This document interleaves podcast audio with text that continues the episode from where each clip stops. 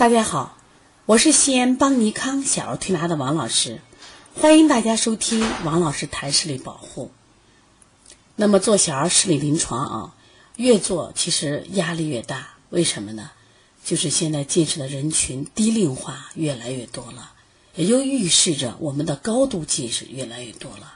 所以说，我们预防近视要定目标呢，一定要定目标。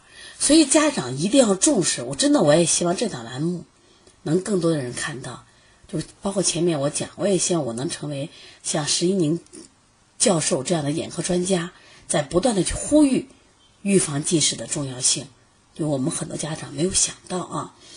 那么近视的控制目标，第一大目标，因为大家知道近视它要长了呀，近视的出发阶段在三到六岁，隐形近视的显现阶段在六到十岁。近视的发展快速阶段在十到十五岁，这是女孩男孩是十二到十八岁。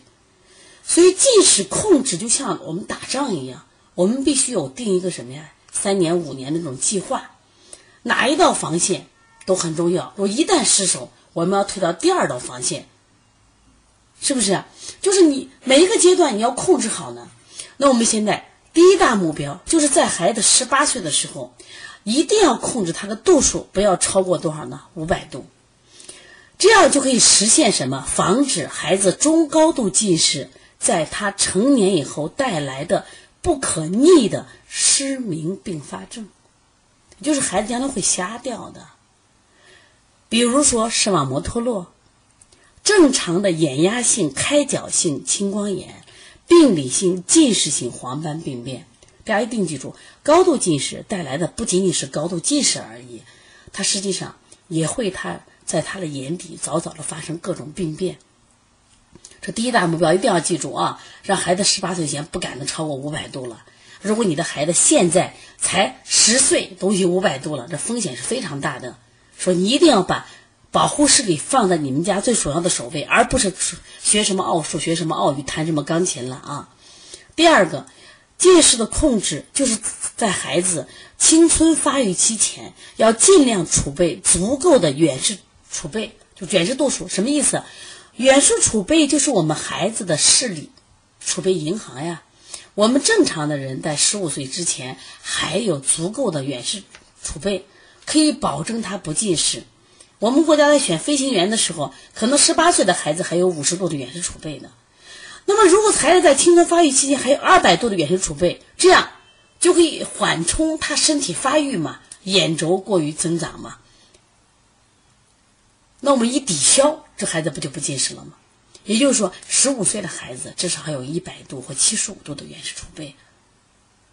所以我们一定要把这个远视储备要储备下来。近视控制，它一定是一场持久战。跟孩子的生长发育，包括家庭的育儿有很大关系，所以一定要给孩子建立一个什么呀档案，定期去做一下验光，定期查一下视力，定期查他眼轴，定期查一下他的远视储备还剩多少，一定要减少孩子的近视的用眼，减少学习，减少大脑开发，多参加户外活动。你一定记住，人的一生如果没有了双眼，会是什么样的感觉？所以我记得有个学校啊，他们为了采取保护视力，就像海伦凯勒一样。海伦凯勒的假如，就是给我三天光明，那我们给给这些孩子做的什么事情？假如我三天失去光明，很多孩子承受不了了。所以说，我们也是一样，也一定要把这个孩子的近视的预防，特别是低龄段的近视预防，放到家庭日常的大事上来，这才是最重要的。否则的话，到时候是不可逆转的。如果大家有什么问题，可以直接拨打我的电话幺三五七幺九幺六四八九。如果呢想参加邦尼康的相关学习，还有我们的书籍，购买我们的书籍可以加我们的微信号幺七七九幺四零三三零七。